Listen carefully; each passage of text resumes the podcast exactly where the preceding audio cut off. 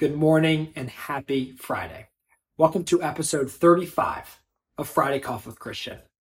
Today, we're talking specifically to employers and organizations about the best time to shop your health insurance or to look at other programs like a captive or self funding or consortium. Now, this applies typically, and I would say more often than not, but this doesn't apply to every single company or every single situation.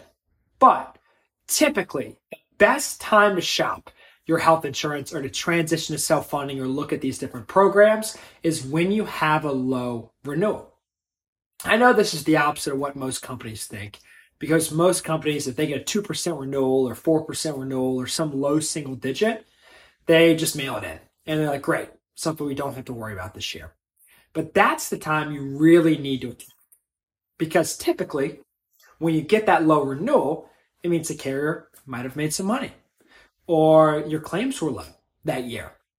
And so, especially if you're fully insured, um, but even if you're level funded, a low renewal obviously means typically you had a pretty good claim share.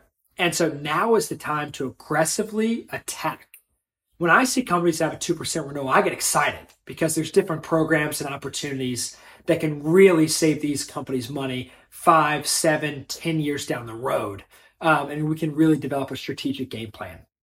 So I know you would rather shop the renewal when you have 18%, but that's the time the carriers might decline to quote or they might look at you and put some additional premium on.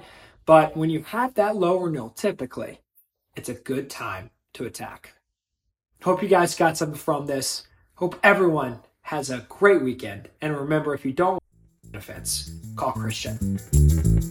To learn more about how BenX can help you control healthcare spend and streamline your employee benefits process, visit benxconsulting.com or shoot me an email at christian at benxconsulting.com.